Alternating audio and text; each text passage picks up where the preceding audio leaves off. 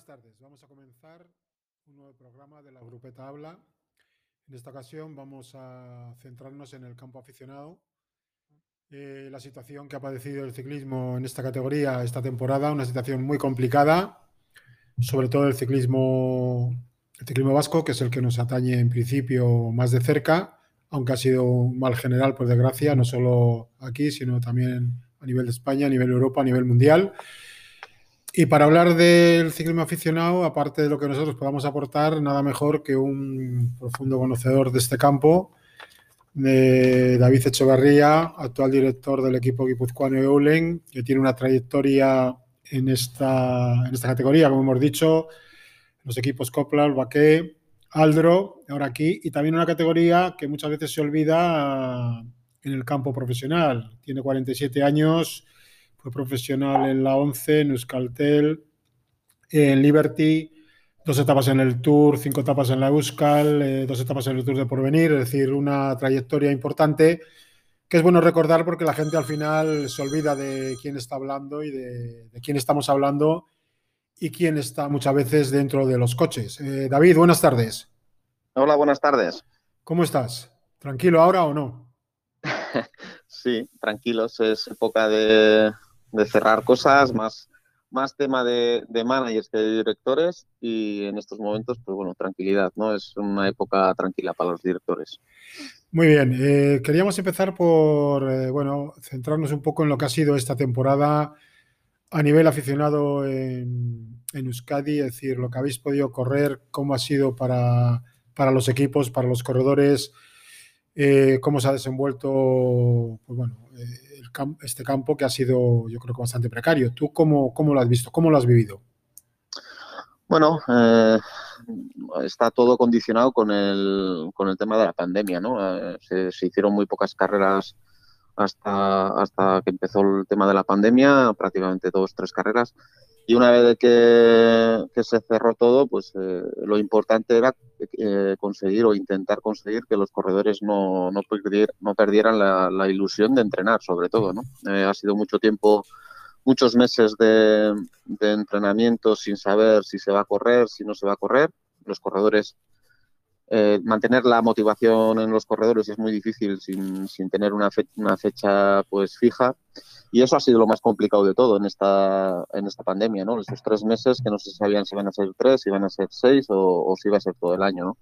Una vez conseguido esto, el, hecho de que hemos conseguido que los corredores mantuvieran la motivación de entrenamiento, pues ya llegó la, bueno, la apertura de, ciertas carreras que eh, hemos de decir que en, en, Euskadi por lo menos alguna que otra ya ha habido. En el Estado español ha sido un poquito más, Esas dos ha estado más restringido todo y en Euskadi hemos tenido la suerte de que, bueno, pues alguna que otra carrera sí que se ha hecho. Nosotros hemos hemos ido hemos hecho mucho calendario francés porque en Francia pues las limitaciones eran menores y, bueno teníamos con gente conocida en el calendario francés que nos invitaba a carreras de un día y, a, alguna que otra vuelta y eso nos ayudaba a que casi prácticamente todas las semanas habíamos tenido carreras ¿no? entonces pues bueno dentro de lo que cabe yo creo que hemos sido uno de los equipos que más ha competido.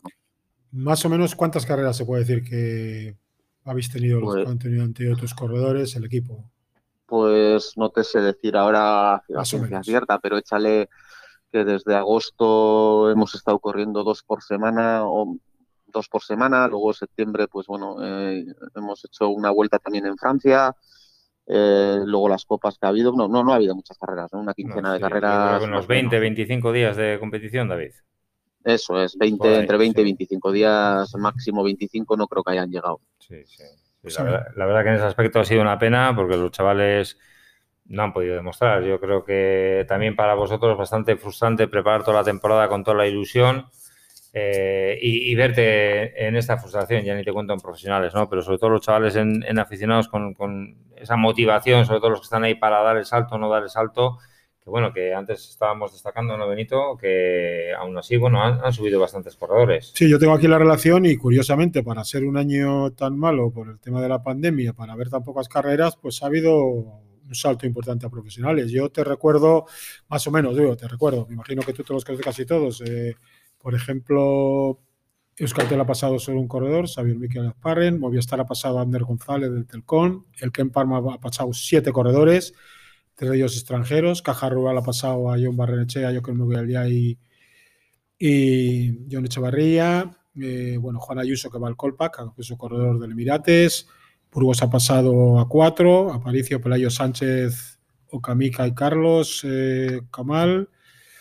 Androni ha pasado a Martín Vigo, que es un caso especial, Astana Juan Romo y el Telcón total ha pasado cuatro corredores, como hemos dicho. Adner, eh, Martín Vigo, Thompson, que se ha ido, Thomas, eh, Thomas Astron, perdón, que se ha ido al, al Grupama, y luego eh, eh Reusen, Thompson, perdona, que se ha ido al Grupama, y Thomas Astron, que se ha ido al de Europa. Son muchos corredores, ¿no, David? Los que han pasado. A ver, eh, ha sido una situación tan especial y tan diferente lo de este año que para mí, si te digo la verdad, ha sido el año más barato para subir. Y me voy a explicar. En el sentido de que los muchos de los que han pasado eh, han pasado eh, por el hecho de, pues de que hicieron un gran año y que ya tenían que haber pasado pues igual el año pasado, ¿no? Es el hecho de Azparre, ¿no? Por ejemplo, yo creo que es un corredor que tenía que haber pasado ya el año pasado y entonces pues eh, es, normal que pase, pase este año. ¿no? Pero luego hay otros casos que sí que me sorprenden y, que, y que se ha pasado eh, no, o sea, no, no, estoy diciendo que no sean que no hayan pasado justamente, sino que, que, es barato que hayan pasado. En el sentido de que, pues por ejemplo, Abner el Telcom ha hecho tres carreras o cuatro carreras buenas. prácticamente no sabemos cómo, cómo se cómo va a recuperar en las vueltas porque nos han corrido y ha firmado un contrato de tres años con un Pro Tour, ¿no? Es, sorprendente. Eh, no digo que yo, yo creo que el corredor es, tiene calidad. ¿eh? estamos de acuerdo, ¿eh? el corredor tiene calidad, ¿eh? pero luego está el caso también de, Romo, otro corredor que tiene mucha calidad y que es este, por ejemplo, sí que en vueltas ha, estado competitivo en un par de vueltas seguidas, eso te está dando ya el hecho de decir que tiene una recuperación pero en un año tan corto se ha ido a otro, a otro Pro Tour, ¿no? Y luego está el caso de, Vigo, este, el, el, Vigo. el, esquiador, ¿no? Es un corredor con unos niveles, o sea, con unos, unas analíticas y unos, unas pruebas de esfuerzo eh, brillantes, pero ha corrido tres carreras.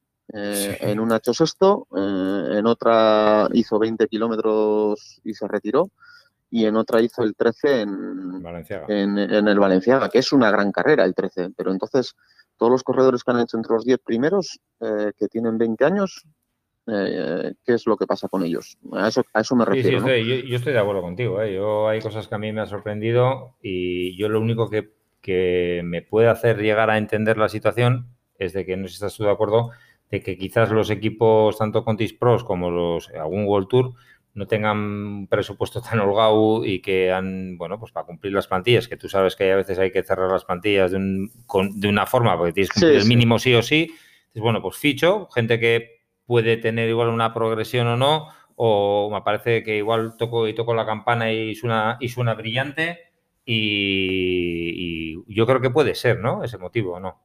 Tiene que ser, tiene que ser porque llevamos dos años en los que los fichajes están siendo un poco todos buscando al, Benepoel o al Bernal de turno, ¿no? Eh, analizamos eh, los fichajes del año pasado a los Pro Tour y los tres corredores del podium del Campeonato del Mundo de Juveniles han pasado a Pro Tour. Eh, no digo que no digo que no sea que no estén bien pasados, pero es que me parece que sin pasar por el mundo amateur estos corredores vayan al Pro Tour, me hubiera parecido más normal que vayan a un Continental, a un Continental o a un Continental Pro, ¿no? Pero al Pro Tour me sorprende. Y lo de este año, pues más de lo mismo. Eh, ¿qué está, qué, ¿Cuál es mi sensación? De que todo el mundo está buscando un Ebenepol o un Bernal. Y, y, vamos a ver, yo creo que en tres o cuatro años, estos, muchos de estos corredores que han pasado sin tener un año entero de un gran, rendimiento, pues eh, van, a, van a entrar y desaparecer lo profesional. Yo, tengo esa impresión, ¿no? Que se está buscando una perla, es decir, eh, la irrupción de corredores jóvenes ha sido importante por las causas que sean, porque quizá el año ha sido propicio, porque los más veteranos no han podido coger el ritmo, no sé, pues la verdad es que es eh, difícil analizar, pero sí que coincido contigo en esa impresión de que se está buscando la perna, el buscar corredores jóvenes, pero también las experiencias que ha habido hace no tiempo con chavales tan jóvenes que no tienen una cierta una cierta formación física, eh, pues eh, se nota que, que, luego pues pueden tener problemas para, para, desarrollarse, sobre todo en un World Tour en el que la carrera que vaya van a ir a cañón. Sí, esa es la historia, ¿no? ¿Hasta cuánto, hasta qué, hasta qué punto van a tener paciencia los Pro Tour con los, corredores que están fichando? En el sentido de que llegará un momento que, que van a necesitar resultados porque no todos los equipos van a tener buenos resultados porque es así, porque al final no todos los equipos pueden ganar carreras y entonces cuando estén eh, en la necesidad de, tener resultados van a tener la paciencia con esos corredores que han fichado con, vistas de aquí a dos o tres años. Yo lo veo contraproducente. Y, y, el hecho de que este año pues haya habido corredores que pues que haya sido barato, como hemos dicho, el pasar a profesionales, pues va a hacer que en dos o tres años veamos cuál ha sido la evolución, si han acertado los equipos o no. ¿no? Yo, yo pienso que la gran mayoría eh, no tendrán una carrera larga en profesionales. Ya, eh, o sea, tú eres partidario de que el corredor tiene que tener una formación más o menos de aficionado mínimo dos años y luego pasar a un continental profesional. yo, estoy, yo, estoy, de acuerdo con David. Yo también creo que en este caso, por ejemplo, eh, bueno, los dos casos, ¿no? Es verdad que Romo, yo tengo que decir que creo que tú también estuviste en el Campeonato de España, David. Eh, sí, no, no, pero lo, pero lo seguí y sé que hizo una exhibición. Hizo una exhibición, o sea, mi chaval iba detrás y me dijo, es que es que me, bueno, o sea, increíble. O sea, hizo una exhibición y, eso lo hace un tío que anda. Es verdad que como tú bien dices, bueno, tiene, creo que tiene la suerte de que está con Coldo, de que le ha sabido hacer un buen contrato, tiene tres años y, y tiene tres años, o sea, que le va a dar tiempo. Los demás por ejemplo, lo de Vigo, pues bueno, son dos años, Androni. Tú sabes lo que es el ciclismo italiano. O sea, por eso, por eso. y no haber corrido, pues espera que le tensen bajando, ¿no? Porque como tú bien sabes, no solamente hay que andar para arriba. En profesionales tienes que saber andar muy bien para abajo. Y, en el pelotón, y tienes que aprender el oficio, y tienes que hacer muchas cosas que, de juveniles, o aunque tengas unos unas pruebas de esfuerzo impresionantes, pues no, pues, pues esos, esos pluses que te da el hecho de haber sido amateur durante dos, tres años, pues no te los da una prueba de esfuerzo, ¿no? Y, y, te restan, te restan fuerzas. Y yo creo que, que, ahí va a estar un poquito el error, ¿no? Que, esas cosas se van, se, van a, se van a acabar notando. igual estoy equivocado, ¿eh? Pero. yo, estoy de acuerdo contigo, ¿eh? Yo estoy de acuerdo contigo. Eh, de todas formas, eh, David, yo no sé si tú fue compañero tuyo. Yo me acuerdo que Manolo Say trajo un corredor americano se apellidaba Franco, puede ser. ¿Cómo se apellidaba? Trajo un americano, no. sé si. Yo creo que, que daba unos parámetros impresionantes, eh, unos niveles físicos impresionantes en las máquinas. Pero cuando luego lo sacó la carretera, no, me acuerdo, cuando lo sacó la carretera, un día llovía, otro día hacía frío, otro día subía mucho la claro, y otro día le, cerraba, le cerraba el de al lado. Y es que si, vamos por si vamos por pruebas de esfuerzo y, por, por solo yo no digo que no ciclismo de vatios, ¿eh? se llama ahora, tú para ser un buen profesional probablemente tengas que tener unas buenas, unos buenos datos pero es que si solo estás pensando en los datos eh, yo no hubiera sido profesional en el sentido de que yo nunca he sido el mejor de, mi, de, mis, de mis equipos ni en amateur en, en las máquinas tenía otros intangibles que, que, luego hacían que tendría un resultado mejor que en las máquinas ¿no? y en cambio hemos visto todos gente que en las máquinas la reventaba y, y luego y luego no, no eran corredores normales. Y te, doy, y te doy mucho la razón porque conozco el caso de dos chavales, de que los conozco bien,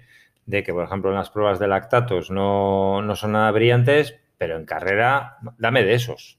claro, dame, de esos porque son, bueno, bueno, saben sufrir, saben estar, son listos y están ahí, ¿eh? Y están ahí. Y, son los intangibles que las, que las pruebas de esfuerzo y, las analíticas no te dan, ¿no? Yo no estoy diciendo que no, que no vayan a acertar con alguno, pues probablemente, ¿no? yo, yo el caso de Romo lo tengo claro, yo creo que va a ser un corredor que sí que va a funcionar. Pero si tú fichas a todos los corredores así, es, te vas a equivocar más, más, que nada para mí este año, yo creo que puede ser que crees un precedente de parecer que solamente es. como que solamente es los datos y además hay una cosa para mí que la gente olvida, que tú además lo sabes muy bien que es que no hay un potencímetro igual. Que es que no hay un potencímetro igual, joder. Y es más fácil que te equivoques en, las dos, en, la selección de profesionales que ha habido los dos últimos años, que están siendo por juventud, porque parece que vienen buenos o juveniles, o por, o por buenas eh, analíticas o pruebas de esfuerzo, es más fácil que te equivoques así que, que haciendo una valoración de eso más dos años de amateur, que te está dando ya eh, cómo recupera de una vuelta a otra, la madurez que tiene ese corredor, cómo aguanta la presión, que de eso no estamos hablando, y en profesionales la presión es muy, muchísimo más grande de lo que la gente cree. Y eso, eh, yo creo que así es más fácil que, no te equivoques con los dos o tres años de amateur, ¿no? Y, por ahí yo creo que los, equipos profesionales ellos sabrán ¿eh? su dinero y hacen lo que quieren, pero para mí, a mi parecer, puede ser un error. Sí, sí, sí. Sí, yo, ya te digo que comparto al 100% contigo, sobre todo por el tema de datos, datos, datos, que a mí también me gustan, nos apasionan como a todos. Como a todos, como, a todos, sí. Pero bueno. Oye, y un poco analizando tu, plantilla, que yo tengo la suerte de que como me ha tocado por, por cercanía seguir mucho ciclismo aficionado y este año afortunadamente lo volveré a seguir. ¿Qué esperas un poco de tu plantilla? ¿Habéis subido a tres chavales jóvenes? A Cueva, Murillo y el tercero que se me escapa, dime tú. Eh, Eder Camino. exacto, eh, Camino, Camino. Murillo, Cueva y eh, Odey, y Odey, Odey, Odey. Murillo, eso, Murcia, Murcia, eso es Murcia. Habéis subido a los chavales y bueno, luego tienes allá con Joseba, un grupo, ¿no? Majo, con Joseba López, con Ibalusea, con Pachi, eh, Liparalde, con Gurru, no sé, ¿no? ¿Qué, ¿Qué expectativas o qué esperas un poco del grupo tuyo? Bueno, eh, Vamos a ver, eh, parece ser que el año que viene el calendario va a estar un poco modificado en el sentido de que la idea es o, se está tanteando si, se va a correr con el Endacari el año que viene. ¿no? Eh, en el hecho de que no, o sea, que parece ser que todas las carreras, o la idea es que todas las carreras eh, puedan correr élites. no todos los élites que se quieran, no se sabe todavía cuántos élites van a, van a ser, o sea, van a correr por equipo, pero sí que no, no, va a ser no va a haber carreras Lendakari como ha habido hasta ahora de solo su 23 y eso a nosotros evidentemente nos hace un poco de daño porque eh, los fichajes o la política que estamos teniendo es de solo su 23 somos un equipo competitivo en el mundo en el, en el calendario su 23 y en cambio con los élites en las copas de España pues somos un equipo que, que bueno que sí que puede hacer cosas pero no somos dominadores en ningún momento de la carrera y entonces ahí lo vamos a tener un poco más difícil. El hecho de que haya dos, tres o cuatro élites, pues puede modificar mucho el, calendario, nuestro calendario y, nuestro resultado. Vamos a intentar, o bueno, tenemos cerrado un fichaje de, un corredor élite que, bueno se dará en los próximos días y que yo creo que nos va a dar, nos va a dar alguna que otra victoria pero sí que es verdad que te, vamos a tener que tener un poquito más de paciencia eh, con los corredores, sobre todo de primer y segundo año.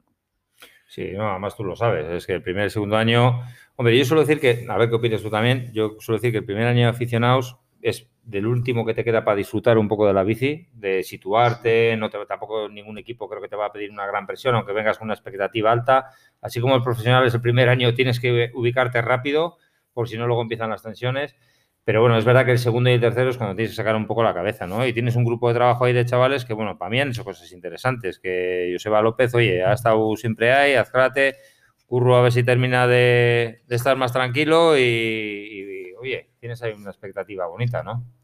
Sí, eh, a ver, eh, con los de primer año lo que les pides siempre es que te muestren pues los, los que hemos estado hablando, los intangibles. O sea, no, te, no, no le vas a pedir ningún resultado, o por lo menos yo no lo hago. Eh, yo le pido pues que de repente un día eh, estés en un grupo de 20 y digas, hostias, tengo un chico, de, tengo uno de primer año ahí y no le pidas más. Y luego otro día le pidas trabajar y, te deje el grupo en 30, ¿no? Eh, cositas de esas. O te coja tres, o te coja tres días la fuga, la fuga buena, o, sea un, corredor que cuando nadie quiere bajar por agua porque es un momento jodido, el chaval baja por agua. Ese tipo de cosas, ¿no? En el sentido de los de segundo año, pues ya tienen que, ya, tienen que dar el, paso, un, paso más, ¿no? Tienen que evolucionar todo lo que han hecho el primer año. Eh, está bien que al ser primer año les, les dejas un poco más, pero los de segundo año ya tienen que dar un, paso mucho más grande, ¿no? ¿Qué es lo que pasa? Que este año con el, esos corredores del segundo año eh, prácticamente es que no han podido dar ese paso, ¿no? Entonces eh, se van a plantar en el tercer año cuando ya les estás pidiendo que ya tienen que estar para ganar, pues eh, va a ser un año en el que les tienes que decir, bueno, tenéis que dar un paso con respecto prácticamente al de hace dos años. ¿no? Eh, ¿Que tenemos un grupo bonito? Sí, seguro. Joseba es un corredor que yo hasta ahora no he tenido ningún corredor así, es, eh, y lo digo con sinceridad, no, no por los niveles o pruebas físicas que haga, sino porque lo hace todo bien en el sentido de que en carrera, a mí me gusta. Yo, sí, es, un corredor que... y me gusta, sí. Hay, veces que hay que decirle que no, no, hay que hacerlo todo bien, que hay que, hay que, hay que liberar un poco la cabeza de sentir de, oye, lo estás haciendo todo bien y por qué no funciona, ¿no? Pues hay a veces que hay que, hay que liberar un poco la cabeza, ¿no? Y este corredor, pues lo hace todo bien y, hay que apretarle por el otro lado, ¿no? Y luego, pues bueno, hemos fichado a Julen, que yo creo que va a estar ahí, los, los de segundo año, pues como Gurruchaga, eh, bueno, Gurruchagas de tercer año, los te han estado bien, esos corredores tienen que dar un paso más, ¿no? Y, luego los, de primer año, pues yo creo que los que serían de segundo año el año que viene, pues yo creo que tenemos corredores que van a, que van a dar un paso más, ¿no? Yo creo que Uranga tiene que ser un corredor que tiene que disputar carreras, así lo digo claramente. Y, y Alex y pues Checha el pequeño también, pues, o sea, Checha Íñigo y Zaguirre, eh, tienen que eh, evolucionar, ¿no? A los de primer año, les pido lo que os he dicho, eh, intangibles y, que me demuestren sobre todo que quieren ser ciclistas. Eh, David, una cuestión que lleva ya un par de años o quizá más eh, en boga. ¿Por qué mm, corredores extranjeros de 21 años, 22 tienen un nivel muy alto, corredores franceses, italianos, escandinavos, americanos, y aquí parece que a los chavales se les cuesta más, eh, quizás un tema de calendario, de que van más eh, entrenamientos más fuertes, de que tienen pruebas más importantes, de que compiten mucho entre los mejores. ¿Por qué? ¿Cuál es la razón? ¿O esa impresión da de que les cuesta más a los aficionados mm, aquí hacerse en profesionales jóvenes? Eh, a mi parecer es que son más inmaduros y, y, no hablo inmaduros de que se les eduquen como niños, ¿eh? sino que al final tienen un calendario que no salen, como suelo decir yo, son corredores del Vasco Navarro. Y, el Vasco Navarro tiene una cosa muy buena, que es un calendario excepcional, pero tiene otra cosa muy mala, que se hacen carreras de juveniles. O sea, estamos corriendo carreras de 100 kilómetros, 110 kilómetros, 120 kilómetros, y ya la de 120 kilómetros nos parece una carrera larga. Cuando tú vas a, una vuelta a cualquier lado del extranjero, eh, yo, he, yo he hecho mucho calendario extranjero y no baja ninguna de 150 160 kilómetros, ¿no? Estar tres años corriendo carreras de 150, 160 hasta 180 kilómetros, quieras que no, te va a dar una solidez. Y eso luego se nota a la hora de, a la hora de que el corredor sea más maduro. Y, luego, si me permites también, que yo creo, estoy también totalmente mm. de acuerdo con lo que dices, de que realmente aquí, como es el, el vayamos a decir, el calendario Vasco Navarro, como dices tú, se conocen. Y como son carreras tan cortas, te que arranca este, pero ya sé cómo arranca, cómo no arranca. Sin embargo, cuando te vas a la Copa de España, te vas a correr fuera, ahí hay que ser ciclista, ahí tienes que ser, leer la carrera, no, no leer a tu contrario, porque estos, estos chavales, muchos... Estos leen eso es, porque como sabes lo que dices tú, eh, al final saben quién, quién va en la fuga, eh, si va a valer, si no va a valer, quién se va a poner a tirar, eh, muchas cosas, ¿no? por eso, por ejemplo, el año pasado, o sea, este año, nos fuimos a la carrera de Francia, que era todo llano, todo llano, o sea, no había prácticamente la más subida más, más grande o más larga tenía kilómetro y medio, iban a 50 por hora. Y los corredores del Vasco Navarro que llevaba yo, pues corredores que no han corrido a 150 kilómetros a 50 por hora, nunca, nunca. Y eh, les, les venían un cruce y se iban para atrás y se, y se cortaban. Y entonces, mi intención es ir el año que viene otra vez a esa, a esa carrera solo por el mero hecho de que es diferente a lo que tenemos aquí. Y llevaré probablemente dos corredores de primer año para que vean que el Vasco Navarro no se acaba el mundo y que el ciclismo son muchas otras cosas, ¿no? Y, eh, yo creo que deberíamos todos los equipos empezar a, salir un poco más, no, no, no solo a la, Copa España, ¿eh? sino a correr un poco al extranjero. Y, los equipos belgas, franceses y italianos están corriendo prácticamente en Europa, en, el, en, toda Europa, y nosotros no salimos de España. Ese es nuestro problema, yo creo. Sí, sí, eso es verdad. no tiene que ser la raíz del problema, porque sobre todo en Centro Europa están corriendo daneses, noruegos, eh, franceses, hay en las pruebas importantes hay muchas selecciones y bueno, y vienen mucho más hechos, ¿no? Y luego también está el caso de los colombianos que también vienen, vienen mucho, mucho más hechos. De hecho, ahora en Argentina están corriendo, en Argentina, que no tiene niveles muy bajos, están corriendo porque no tienen mucha gente aficionados con juveniles. En pruebas es verdad, en circuitos automovilísticos por el tema de la pandemia. Pero bueno, y luego yo te quería preguntar, para el próximo año, ¿cómo ves eh, el ciclismo vasco en general, el ciclismo español? ¿Cómo lo ves? Bueno, en el mundo profesional yo creo que yo llevo unos, llevo unos cuantos años diciendo que, bueno, pues que yo veía que el nivel había bajado.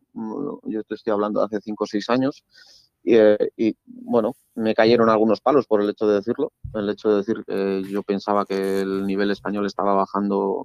No, te estoy diciendo que los corredores que haya no, sean buenos, sino que no son tan buenos como los de antes. Ese, ese es el hecho, ¿no? Eh, me da la sensación de que estos dos últimos años eh, el nivel ha subido un poquito y hay ciertos corredores que sí que van a que van a dar un paso más en el sentido de que me da la sensación de que van a ser corredores profesionales de muchos años y, de calidad. Eh, por ejemplo, Lazcano, ¿no? Es un corredor que se ve que se veía en amateur que estaba, era superior a, prácticamente la mayoría del, mundo amateur y se va a correr a profesionales y parece que no, pero va a Vuelta a Portugal y todos sabemos lo que es la Vuelta a Portugal y gana una etapa. ¿Y cómo? y cómo la gana, exactamente, y cómo la gana. Eh, yo creo que mm, en los próximos, vamos a tener que tener paciencia para que en los próximos tres o cuatro años estos corredores vayan creciendo poco a poco, pero yo creo que en cinco años podemos tener un, ciclismo pues un poquito más cerca de lo que ha sido hace diez años.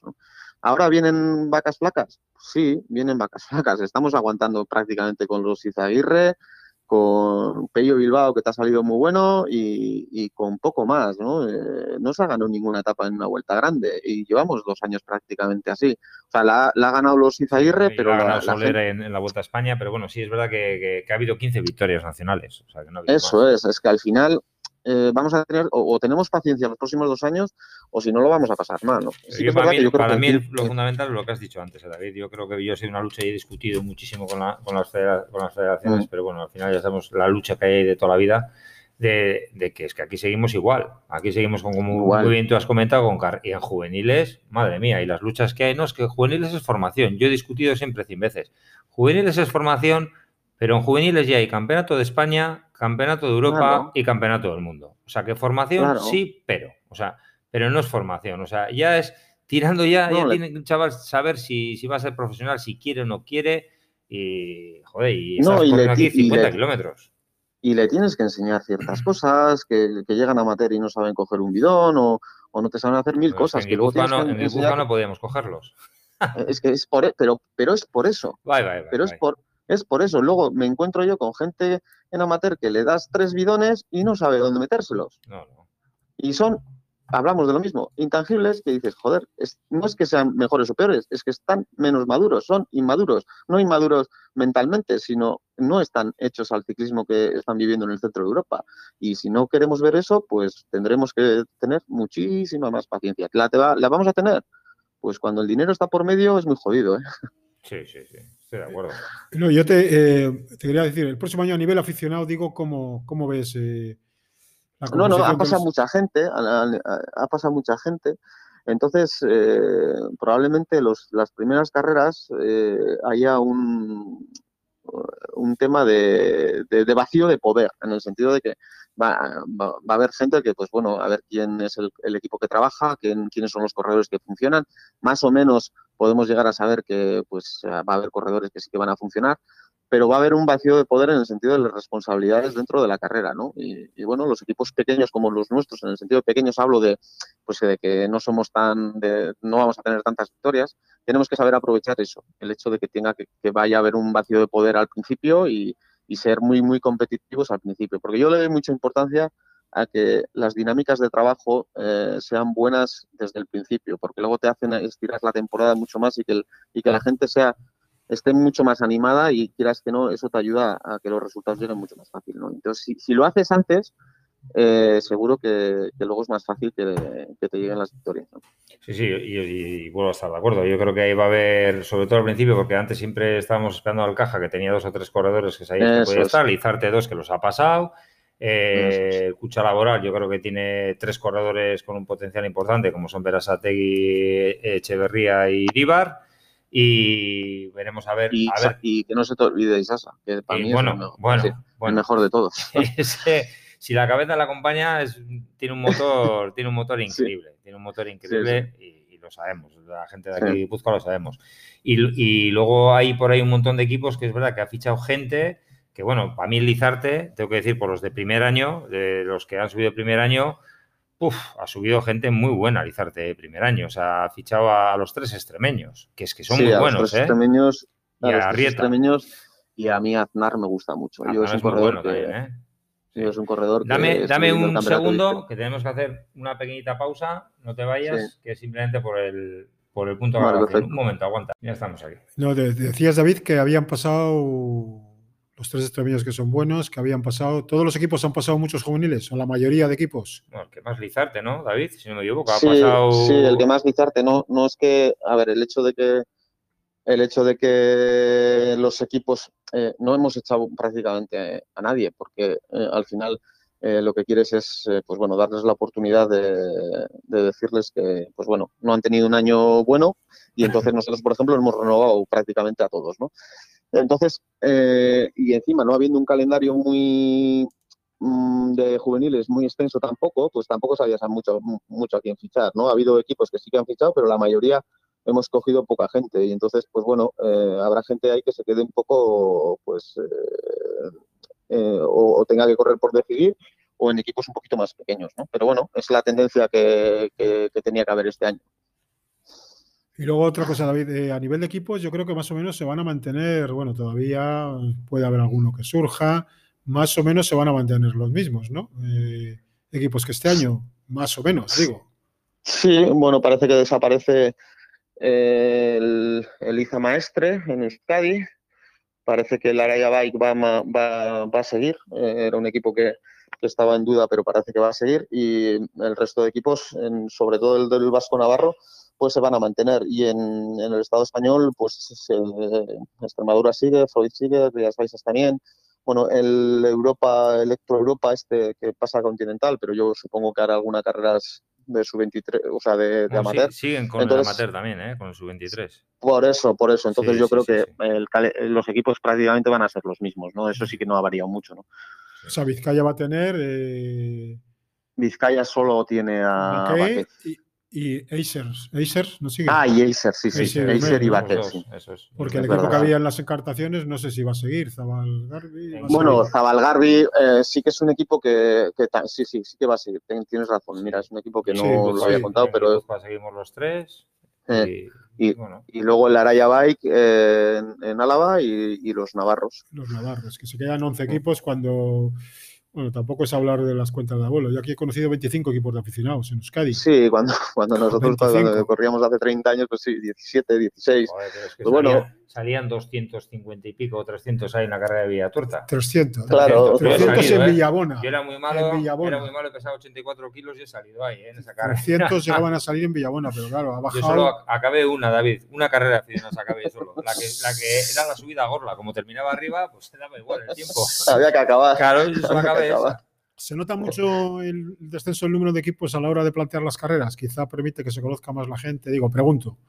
¿O no? Eh, a ver, lo, lo que está pasando es lo que hemos hablado antes. Eh, al final están corriendo los chavales eh, con tan poca gente, en el sentido que son 120, 130 corredores, y, y siempre con los mismos, pues sabes qué va a pasar. Eh, eh, se convierte en un ciclismo muy predecible, en el sentido de se va a ver una fuga de salida, si se mete este y este, tiene que tirar este. Eh, si se mete mm, tres, imagínate, tres lizartes, pues según quienes sean, Claro, no les vale, claro, tienen que claro. tirar.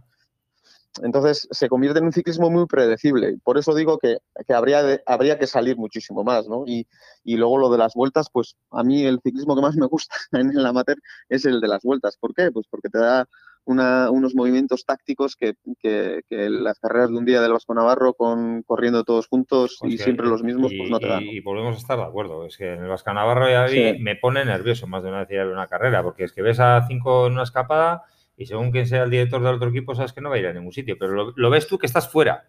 O sea, ya los chavales sí. que están dentro, ni te cuento. O sea, ni te cuento. Dicen, bueno, quietos, voy en capilla, sé que se va a poner a tirar tal equipo. Y lo que dices, para mí, pierde esa valía un poco para la formación de los chavales, porque al final es la ampliación del, del campo juvenil. El campo juvenil. Sí. Eh, por eso los equipos de- deberíamos hacer un esfuerzo en el sentido de, de salir un poco más. Pero también es verdad que el salir un poco más pues conlleva una, Cuesta, cuesta. una economía que en estos momentos eh, es jodido hacerlo, ¿no? Te estás yendo a, a, a 20.000 euros más probablemente si quieres hacer tres, cuatro carreras en el extranjero de vueltas, ¿no? Entonces es complicado. Es, es, es saber lo que quieres y si tienes la posibilidad de hacerlo, ¿no? Que no siempre existen. Bueno, David, pues no sé si quieres decir alguna cosa más, pero yo creo que hemos pegado un repaso a estas alturas de la temporada, primeros de diciembre, de cómo está la situación del campo aficionado. Volveremos con él cuando empiecen las carreras, que ojalá sea con el calendario habitual. Veremos cómo está la situación en febrero.